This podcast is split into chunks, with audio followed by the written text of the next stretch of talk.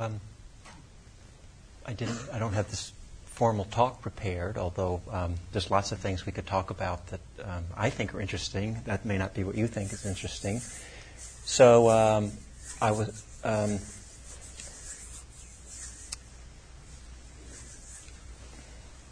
first, let me just ask if anyone has any questions about meditation practice or any Dharma kind of questions.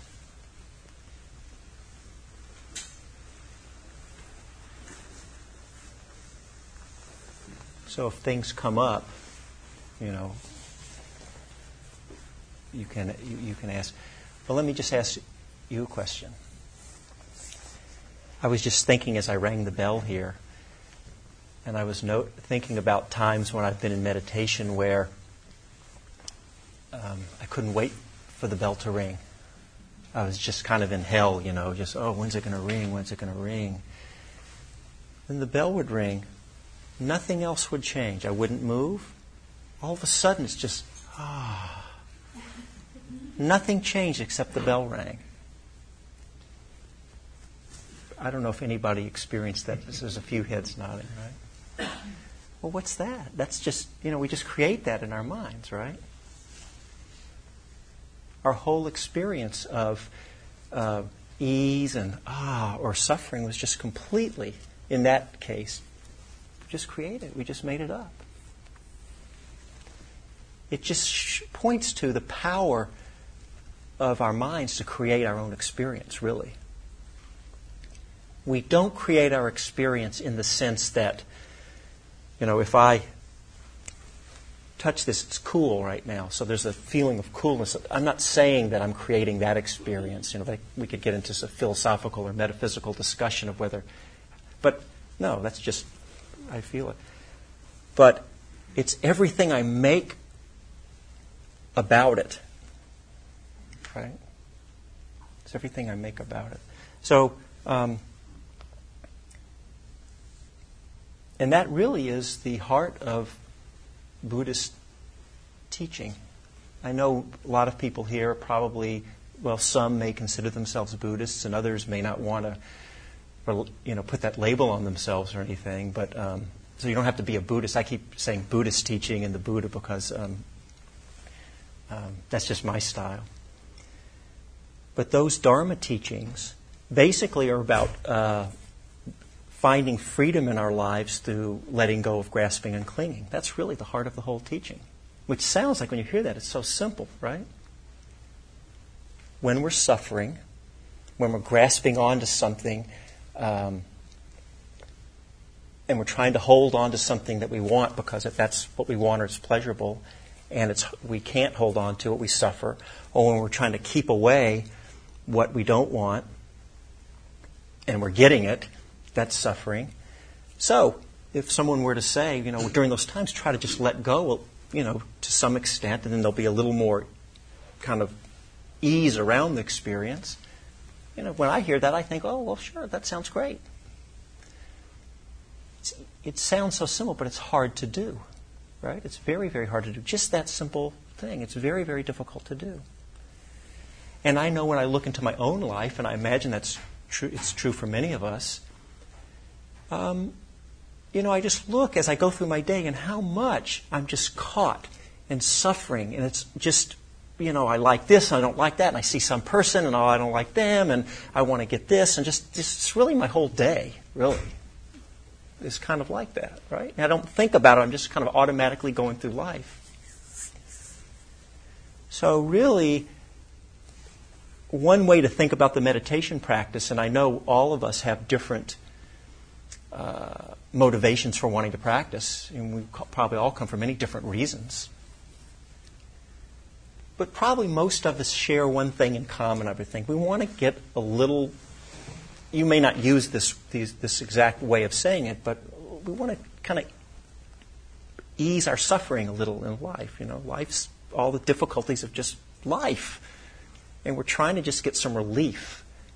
That's, I think many people may not use those words, but that would be true for them. So, what is it about just paying, uh, just you know, watching the, being with our breath and calming the mind that, that does that. my take on it is, is that when we, when we have not examined ourselves, when we just live kind of on the surface appearance and we're just caught up in everything, we're at the, we're, we're at the effect of things because we're not seeing what's going on. You know, we're just kind of on autopilot and life's just kind of sweeping us along in whichever way it's going, you know, and we're just caught and, you know, and we're just at the effect. And that's really, there's nothing wrong with that.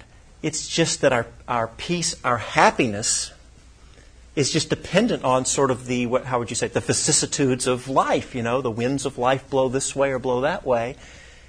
And of course, we're all doing our best to set up our lives in the best way we can, right? Nobody's trying to. Um,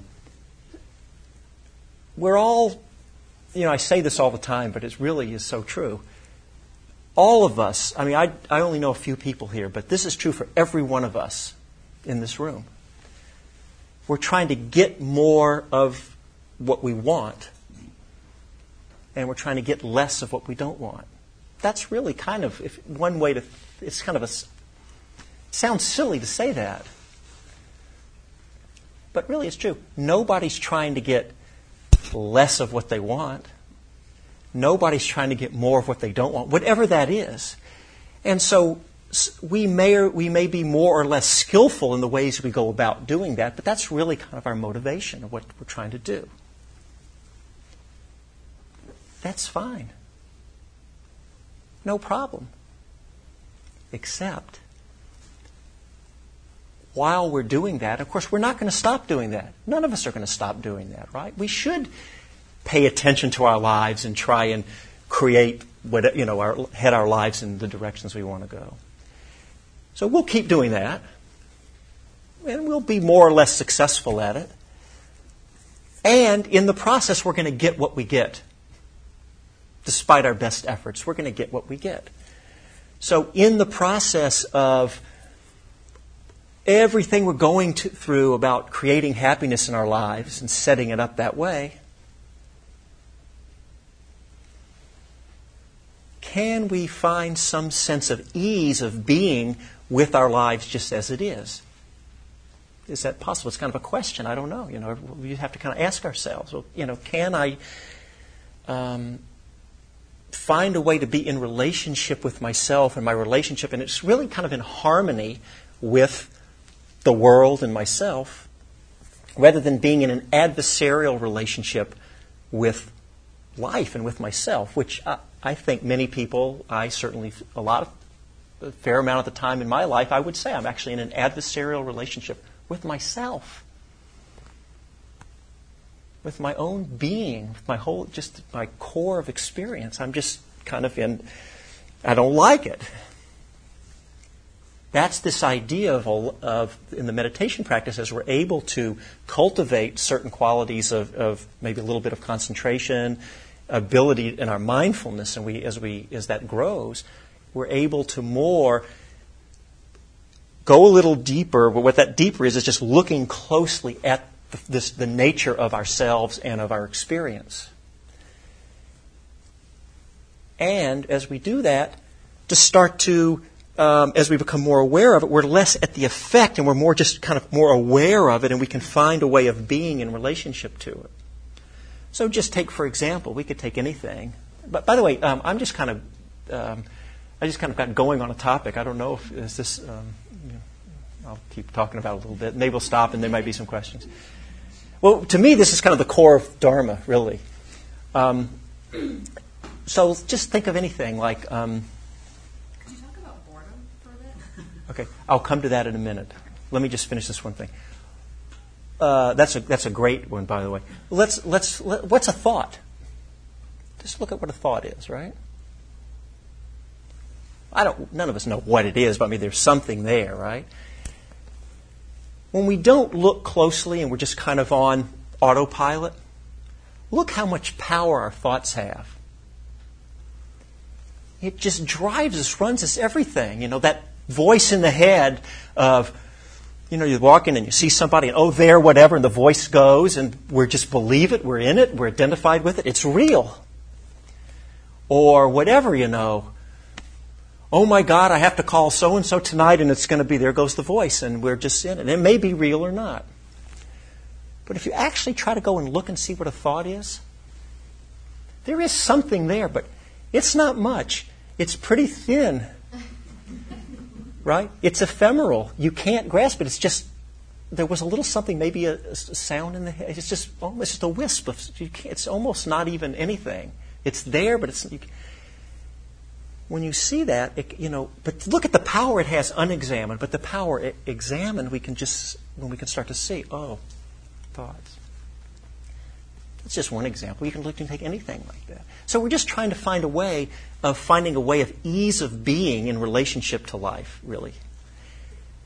And sometimes, many times, whatever's going on, you know, that might be nice to say, oh, I'm going to let go and have an ease of being, but, you know, that's easy to say when we're kind of here and maybe we're meditating and everything. But then if you go out and, depending on what's going on, for most of us, for me, you know, it doesn't have to ratchet up too strong where it gets a little more difficult to find that ease of being because what's going on is really difficult, you know. Right? And then what's actually real then is that the real, in that situation, what's really real is I can't be with much equanimity with this experience. I am caught up in this experience, right? And then we, that's what's real. We have to acknowledge that. And, and have some acceptance in ourselves for that.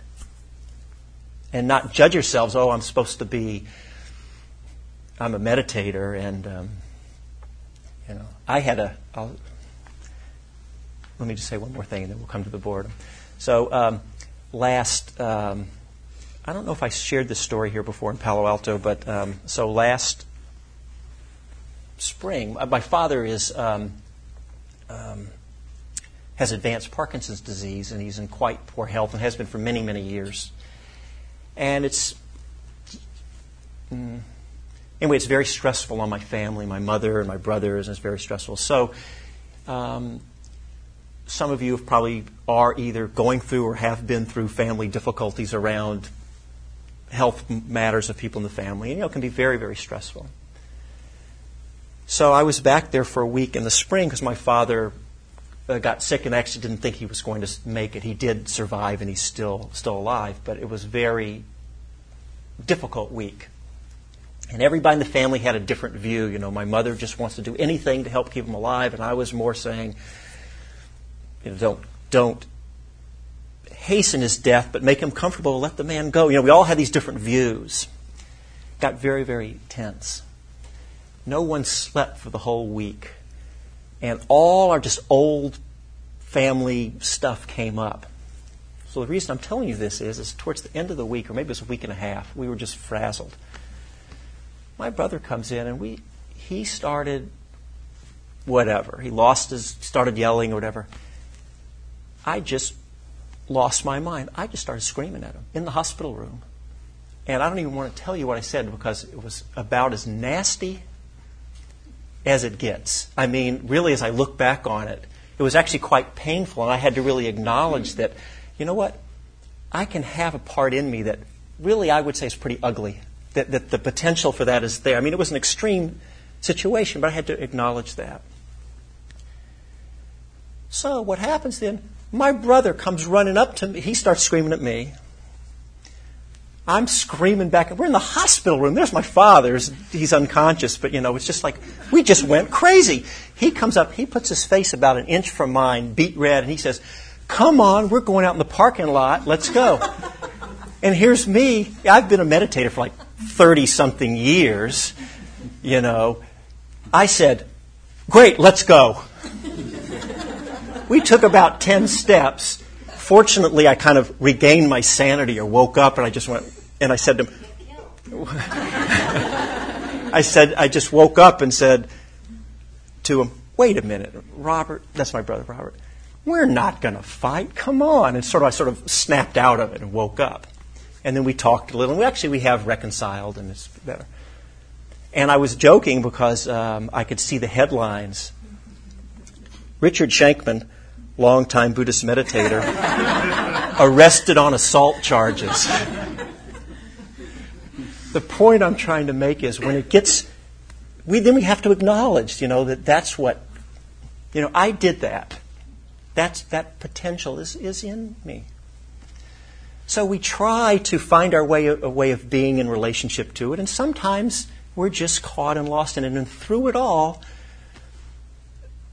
really, there's just we need a lot of self acceptance, deep self acceptance through it all. That's just my own opinion. So anyway, what is it about boredom? We said, what about boredom? Yeah. What what are you thinking, or Why does it happen? I mean, if you, why does anything happen? well, I mean, clearly it's a state of mind, right? Right. I mean, you can be bored when there are really interesting things going on, or you can be really interested when there's not a whole lot going on, but you're just able to focus in on the minutia, and for some reason it Right. captures your attention, you're able to engage in it.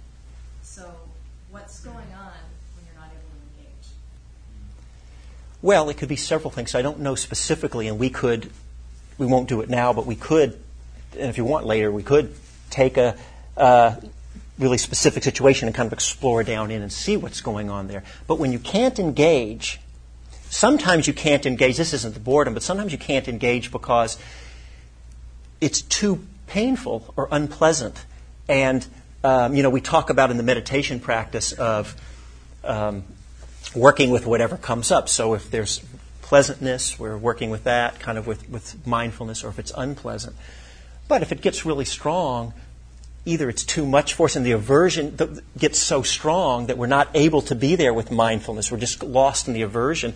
And maybe even this most skillful thing is to not be with it in those cases and say, oh, and to know when it's time and it's too much to, to back off from something. And for me, the gauge is to the extent I'm able to be aware of it is it doesn't matter if it's pleasant or unpleasant, as long as I'm able to be with it with mindfulness. And when it gets strong enough where I'm too, the, either the pleasure is so strong that you're just swept up in it, or the pain is, the aversion is so strong that you can't work with it skillfully, you're just lost in it. And it's really, so that's one thing, way in which we can't be with something. Boredom is, I mean, I don't know the answer to what boredom is. I'm just maybe we'll have a dialogue about it. But for me, it's it's the times when um, I don't really get a lot of boredom in my meditation practice. Um, I don't know about life or meditation, what you're referring to, but uh, well, it's all it's all life. You know, when you sit to meditate, that's just life. It's just life that looks like sitting in some position with your eyes closed. It's no different than going to being at work. It's just that moment, right? So it's all life, really. Um, you know, you know, we want to be. I don't know. We, I think it's pretty obvious to me. We want to be interested. We want. I mean, look at the whole. Um, well, think about the whole entertainment industry, which is, you know, we give a whole, like, what are the Academy Awards? Really? I'm kind of saying it in a joking way, but it just sort of strikes me. We have this huge award festival. We make a big deal because you did the best job of anyone of getting me out of my boredom where I got to escape away into this, like, you were the one who did it the best. We're going to uh, put you up on this pedestal and give you this big award, and I didn't have to just be with myself. Better than anybody else. You really got me out of my experience. I was just gone for two and a half hours in that movie. It was great. You took me away. You know? We just honor the, and revere people who can do that the best. I mean, really, I don't know, you may not agree with that, but it sort of strikes me that way. I haven't really, you know, I'm sort of talking stream of consciousness here, so, but uh, that, that sort of seems that way. Is there a subtle form of aversion in boredom, maybe? It's like the most Yeah, subtle form oh. of aversion. Well, I mean, there's certainly, uh, let's put it this way, I'm not sure, uh, have, we'd have to kind of think about that a little, but it certainly seems like we, have, we do have not so subtle aversion to boredom. Right. But I- guess I, I thought the boredom itself was a very subtle form of aversion. Like you don't really, you don't really want to be there for it. It's Yeah. Like, oh, this is, this is not. Somehow this is not worth me, or it's not worth my attention, or there's like Mm-hmm. Yeah. this like. Well, and you know, it's easy to uh, explore with this a little bit. Just take take some time. where, go to where you live, and sometime go there, and don't engage in anything that you might normally. So you don't turn on the TV, no music, don't answer the telephone, don't talk to anyone, don't pick up a book. Just sit down in a chair on your couch and just sit there. Don't meditate, not meditate, just sit there. You know? How, how long can we do it? just sit there. Nobody's going to be messing around with you. It's just no problem. It's like you, you really just can't do it for very long, right? You'd go crazy. I mean, I don't know. I'm, I don't know everyone. I'm sort of making a generalization. Actually, about um, maybe three or four months ago, I had a situation in which um, I had a lot of. I was. This happened on a Friday, and there was a few in, uh, things that happened that sort of came together, and I was really in a lot of suffering and in a lot of self doubt, and just a lot of my own inner stuff was just up, and I was really, really suffering a lot. And it just happened, and I'd never done this before. It really came to peak, and then I woke up Saturday morning just in it so much. And I, I did actually take a day. It, was a, it would turn out to be just really a very fruitful day. I took a day. That, I didn't have anything planned, it turned out. And I kept feeling myself wanting to, you know, you want to fix it. We don't want to be with that. And I just sat on my couch. And I did exactly actually what I just described. I didn't, I didn't go out. I didn't go shopping for groceries. I didn't get engaged in any of the projects. Nothing.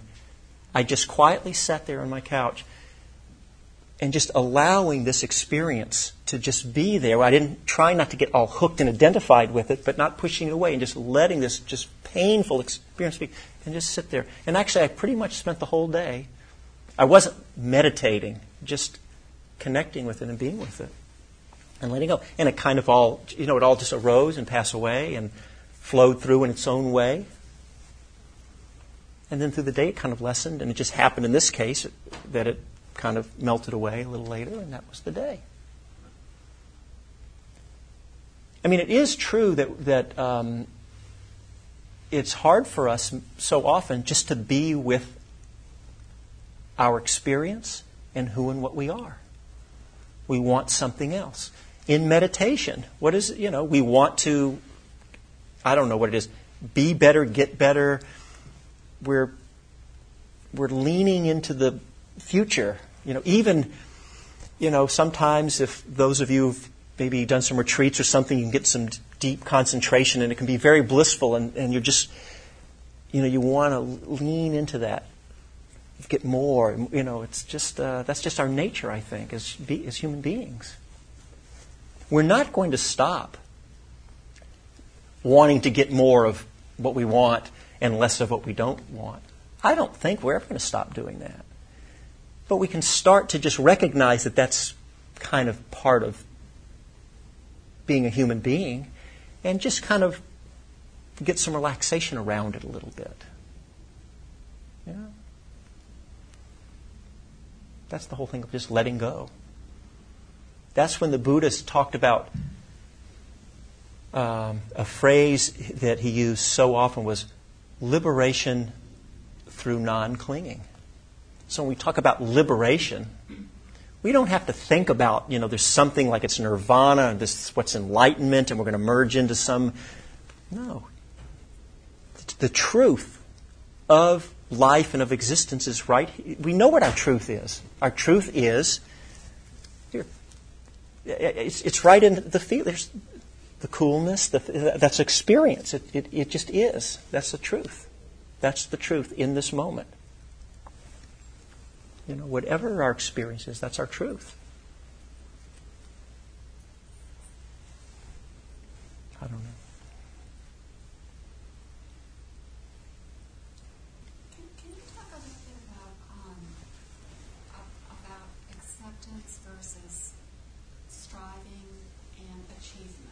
Yes. Because I'm sure that you're not talking about not striving to improve yourself or to reach a goal. Right. But I, ha- I have a hard time. Right.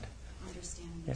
And by the way, um, that's a chance for me to plug this class coming up uh, this Saturday. There are flyers out there, and it's exactly on this topic. It's going to be down at St. Mark's Church uh, Saturday, and there's plenty of space if people want to come. But we're going to spend a day on that exact topic.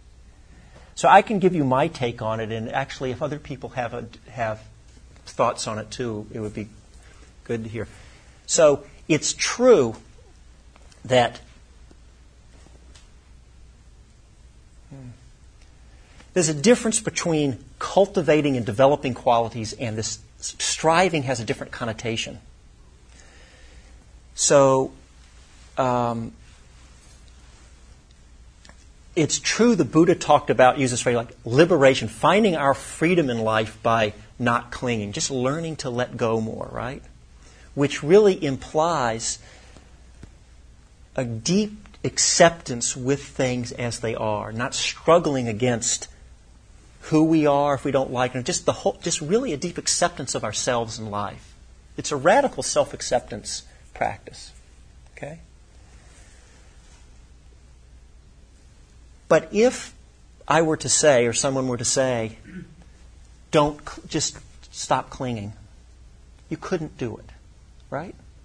Not picking on you, it's me, it's right. You couldn't. I mean, you could do it in a moment, but it's all our conditioning or habits of mind or all the things that are still in there, those seeds of that are waiting to sprout that when the conditions come together are going to just hook us back in again.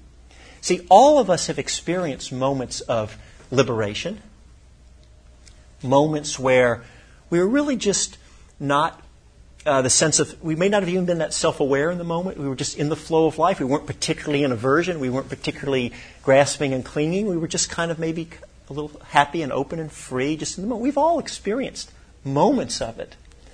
The problem is um, those parts in us that hook us back in when the right situation happens haven't been uprooted, so we still have the seeds of the potential, and then we keep getting hooked back in, right?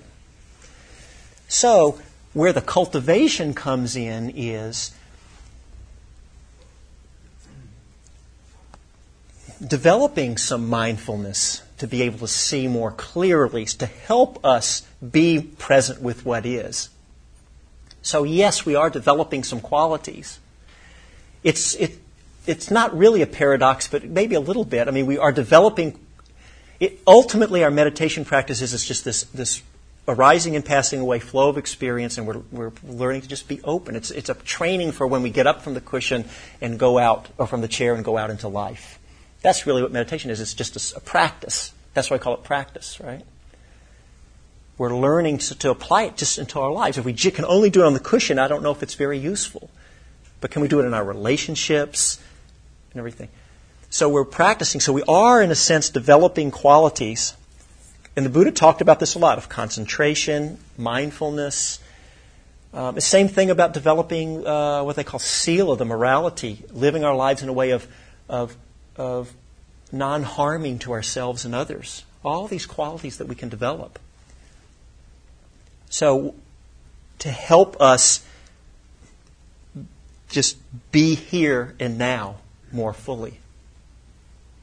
If we fall into a striving, because everything's just, it's, it's just a matter of balance. So let's just put it this way. Sometimes we want to be cultivating qualities that's probably useful for us, right? Oh, I'm, a, I'm just, I tend to get angry. I need to kind of work on that a little bit. And that might be very healthy and what we should be doing. Okay?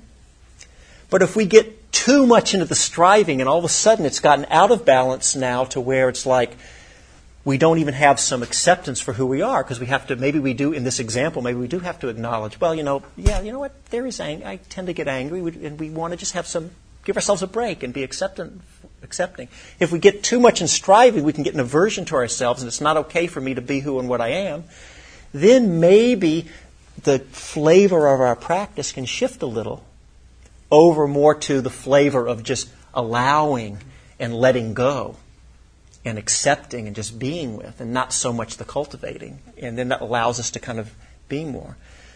And that might be what's more useful in, the, in that time. But if we get, if that gets out of balance, it can get into, well, you know, I don't have to try or do anything and everything. So it's all, we tend to go back and forth between the, both flavors of cultivating and, so, and, and being and with and accepting. The striving is maybe getting a little out of balance. Does, does that make sense? Yeah, it, it, it, it's a matter of wanting to change or grow, I mean, that in itself implies a non acceptance. Well, Well, I don't know. It's but see, see, look. This is kind of getting to this what we talked about on Monday night about no preferences, right? So maybe I'll just. Were any of you here Monday night? I don't want to go. Uh, well, basically, we were talking about the, the, the, there was an the third Chinese patriarch, who was this guy who lived, you know, a few thousand years ago, said this famous quote: "The great way is not difficult for those who have no preferences," which I find to be a very beautiful quote. You have to kind of look and say, well, what does that mean? They have no preferences. Of course, we have preferences. You know, we have all kinds of preferences. We're not going to stop having preferences. We don't say, well, September 11th, that terrorist attack, well, you know, it, if it happened or didn't, all the same to me because I don't have any preferences. No, it doesn't mean that. All we all we have lots of preferences, but it's learning. Uh, it's more about just finding that way of being in relationship to ourselves without the struggle. So once again, and the Buddha also talked about this a lot. There's sort of a healthy sense of wanting to grow, right? It's a real positive thing, right? If we want to develop, say, a loving heart, it's a beautiful thing.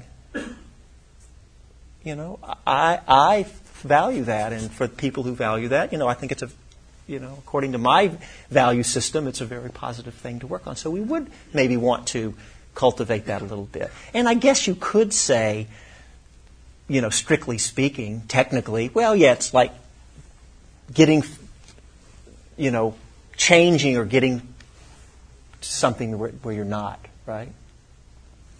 But there's another way you can look at it too.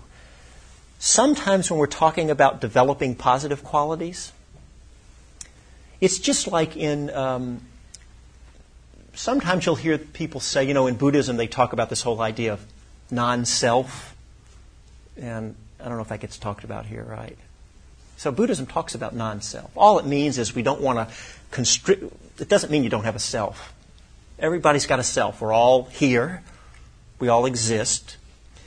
What it just means is, we, we, but you know, we, if we try to fix ourselves in something fixed that can never change, we suffer. As we learn to just be open to just the, the, the this beautiful, magical unfolding of ourselves, that change, then we're not having to be any fixed thing, and we can be open to be anything. That's kind of the idea of it. So it's not this negative, like nihilistic, you don't exist. It's actually a very beautiful uh, opening to the flow of our being. Okay, that's sort of the no self thing. Well, sometimes in, in people will say something like, "You have to have a healthy sense of self to have no self."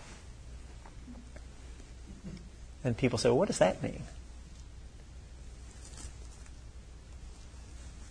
If we look at what it means when we typically think of not having a healthy sense of self, generally those are the areas like, you know, where we're, I don't know, whatever. We have poor self esteem or shame issues or whatever our things are. And if they're really, really strong, that might be the kind of terminology someone might say of like not a good sense of self or we don't have boundary issues or what. I'm not a psychologist, but, you know, so I might not be saying it right, but, uh, you know, that kind of thing. Those tend to be the areas where we're the most caught, the most identified, the most hooked in when we heal those up, the more we heal them, we don't have to create some new thing we call this healthy sense of self. It's just by healing up those areas where we're the most caught that we would tend to say, one way to say it is we tend to get, we're getting a healthier sense of self. But another thing is we're just healing up the, the wounded places.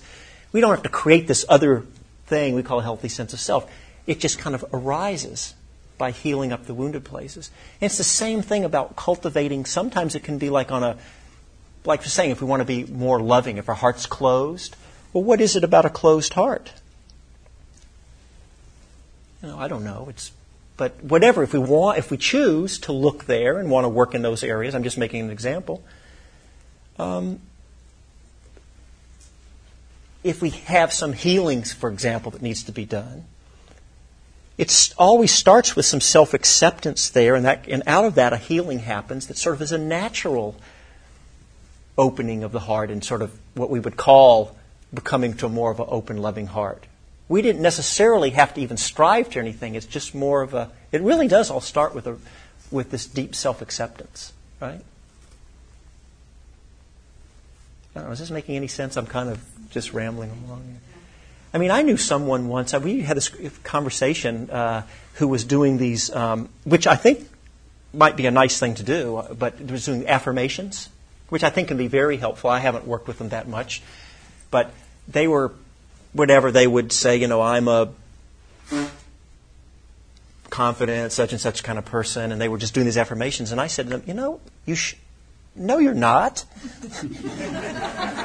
what you should be saying is, is like, I'm a scared person. You don't want to cultivate that, but just acknowledge that. And then from there, you know, just to, and let that be okay, just to kind of open, say, you know what, I'm a scared person. I have bad self-esteem. I can talk to you, believe me, from my own experience about poor self-esteem, and and you know, and you need to kind of just recognize it first. That's the self-acceptance. And then from there, not with, and it's no good, I want to get rid of it, but just, just with a lot of love and tenderness and care for ourselves, then we can start to open up into where we want to cultivate. But always starting with the self acceptance.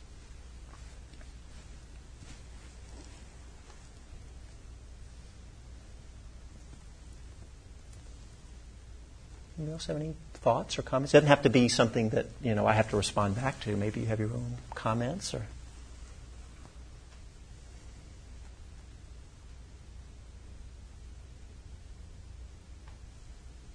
Uh, yes, actually, when you began, you asked about breathing. Whether you had any questions about breathing. Oh yes. And I have since developed one, and that is, and then in reverse, trying to go up almost through the head. It was a bit thoughtful, though. When you say thoughtful, what do you I- mean? It, it, it was a little too forced. It felt too forced. So you were trying to do a, you were trying to trying to- have a the breath be a particular way. Yes.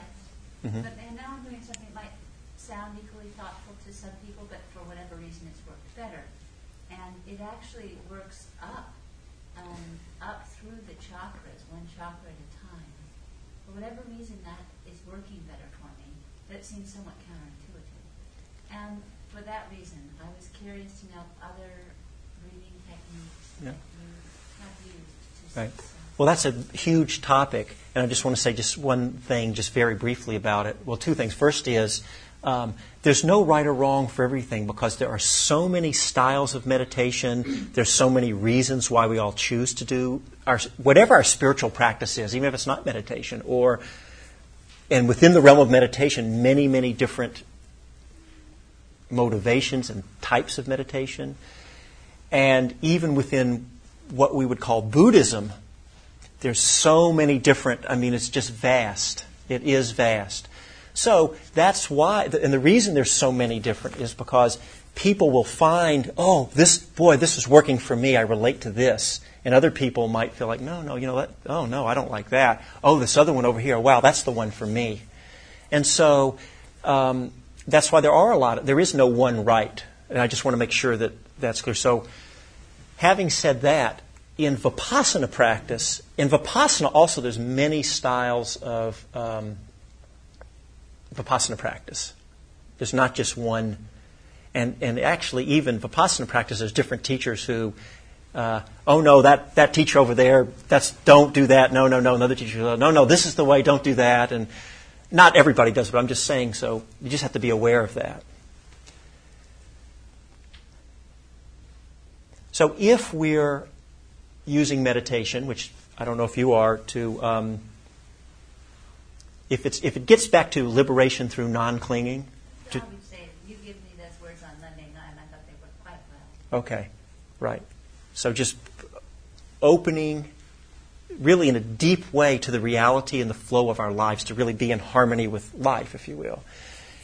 One way you can think of working with the breath in that context is that really there's nothing special about the breath compared to any other experience that's arising, whatever is real and true in a moment. Right. And we tend to use it for several reasons. One is it, it, it, it's, it's there. It's kind of generally for most people, and this is not true for everyone, it tends to be kind of neutral. That is not true for everyone. And, you know, um, but, you know, and, and for those people that it's not true, we may pick another primary object. We use it kind of as a home base, a resting place. So in this practice, we're not really trying to have, we let the breath be whatever it is. Let the body breathe itself, if you will. We're not controlling it or trying to have a long or short. We're trying to find the place in the body where we can actually experience the physical sensations of the breath the clearest and the easiest. So for some people, it may be the air entering and leaving at the nostrils or up in the sinus. You can just feel that coolness of air. For some, it may be the physical feeling of the belly, the abdomen, or the chest rising and falling. For some, it's in the throat, or it can be the whole breath. So people will find their own. It doesn't matter which. And then we rest the awareness with the breath. With, we, with the, it's not a visualization technique. It's actually with connecting with the physical body sensation of the breathing. Okay? We just stay with it. The mind's going to wander off, lost in thought. When you wake up, you don't need to worry about it because when you're lost, you can't do anything about it anyway. You're just gone. So no big deal. No problem. When you wake up, so you don't need to be in a struggle to try and stay present, right? You just be with the breath. A little bit of effort and energy, but just easy. Open, free, clear, awake. When you're gone, just let yourself be gone. No big deal. Can't stop it. Once you wake up and go, oh, I've been gone. No big deal. Don't make a struggle. You just come back and you just keep returning to the breath over and over. That's kind of a starting point in Vipassana practice. Okay? What that does is it develops uh, some concentration over time, the ability of the mind to settle down and just to really not get pulled off as much. And as you stay with practice, it, it will develop more and it develops mindfulness, which is different than concentration. Concentration is the ability to stay connected with, in, to not be pulled off something. Mindfulness is the actual knowing something. Okay? So we actually are aware of the physical feelings. We actually know. And so, for example, if you're if you're feeling the breath at the nose, and if it's like a coolness, you can actually know the cool the coolness. Okay? So we work the breath, and then over time, you, you can stay with the breath. Really, you, your whole practice could just be with the breath, and that's fine. And there's also ways we can open up to the whole range of our experience then later on of other sensations in the body and thoughts and emotions, and we can work with them in the same way, being present in the moment for what's opening an experience. Is that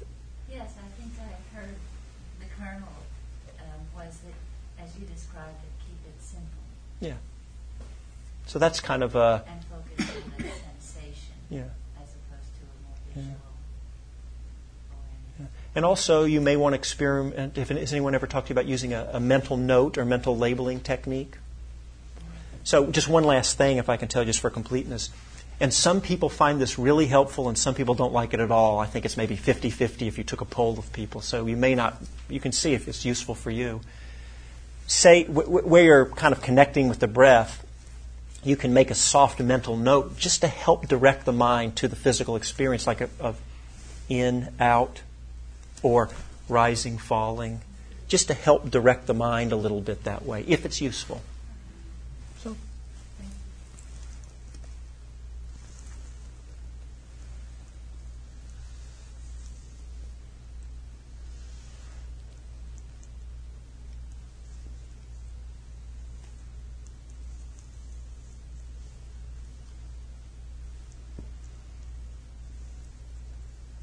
We only have a few minutes left.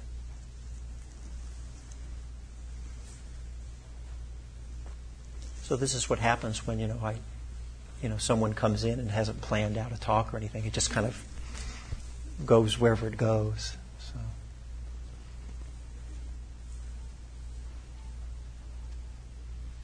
Anything else? Question, comments? doesn't have to be positive. Maybe you think that all this stuff's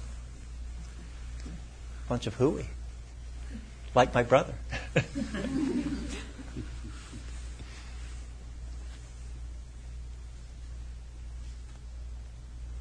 Sometimes we end with a short sitting. Uh, is it? Do you do some metta practice or just a quiet sitting? Either way, What? whatever. I like to do a, just a little metta, but um, how about if we do this? We have um, 10 minutes left. Perhaps we could sit in, in silence and then at the, just the very last two or three minutes, maybe just do a little metta. Would that be all right for everyone?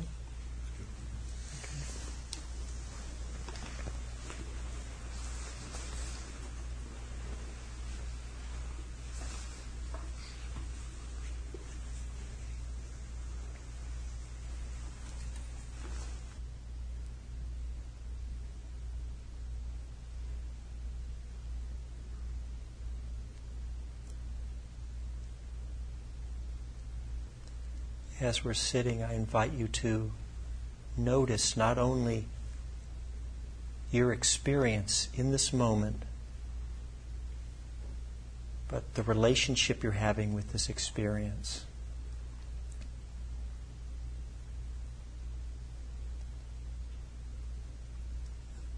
Can we find a way to be open to our experience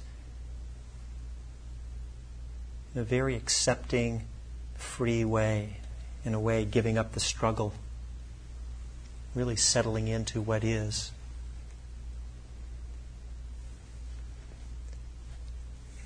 And if we cannot, if we're not able to just be open with our experience, it is to just acknowledge that and to hold ourselves with great kindness.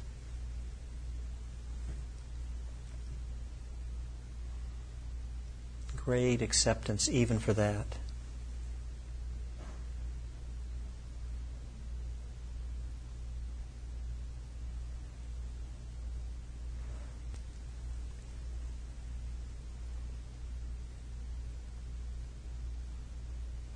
So it's very important in when we do metta, loving kindness practice, or actually in any practice or in life in general. It's, it's this self acceptance is very, very important. Starting with who and what we are as we are, just what is actually real and true. And then from that place, connecting in with whatever's going on in the body and in the heart and the mind.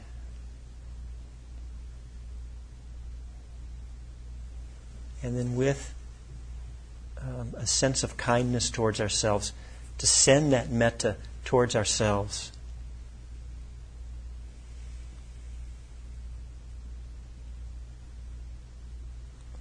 Sometimes when we do metta practice, we may not actually feel feelings of loving kindness, and that's fine.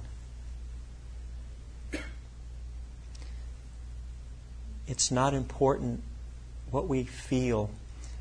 This is a practice of, it is a practice of cultivation. There's no question about it.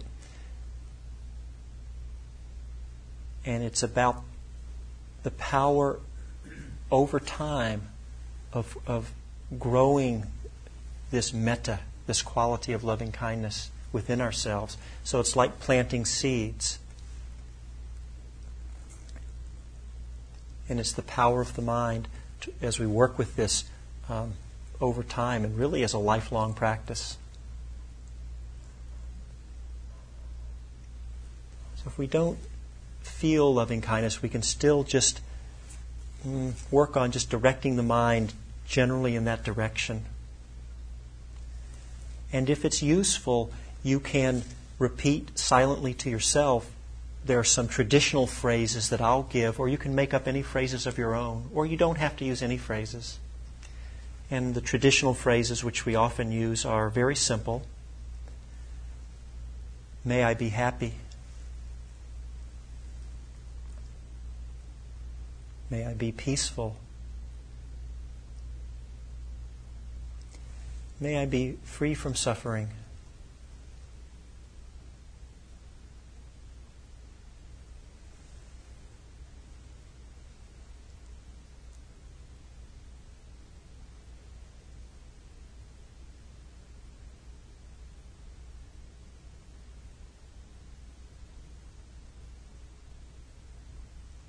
And then um, you can allow, if you wish, you can allow your awareness to expand out to all of the other people here in the room.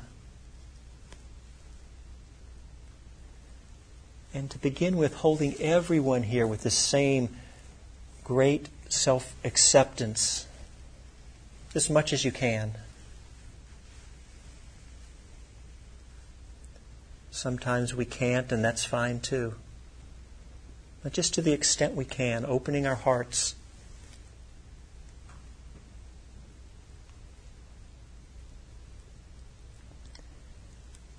And if once again, if it's useful, you could repeat some of the phrases. Just as I wish to be happy, may everyone here be happy. And just as I wish to be peaceful, may everyone here be peaceful.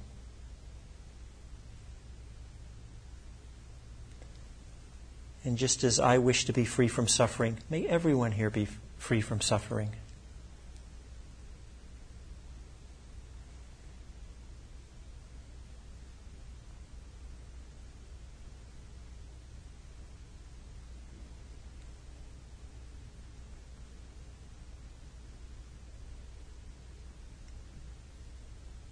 And then finally, um, to extend out beyond this room and out into the community and out into the world. Um, sending this metta to all beings everywhere, in all directions, to those beings uh, near to us and far away, those known to us and unknown and those seen and unseen. So we leave we don't leave out any living beings.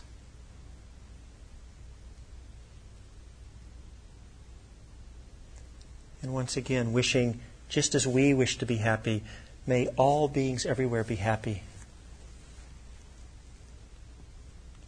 And may they be peaceful and free from suffering.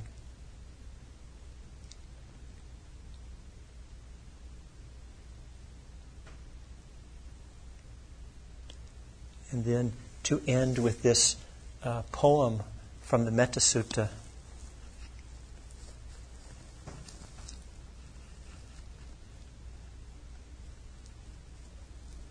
These are the words of the Buddha on loving kindness. Let none deceive another or despise any being in any state. Let none, through anger or ill will, wish harm upon another even as a mother protects with her life her, her child, her only child, so with a boundless heart should one cherish all living beings.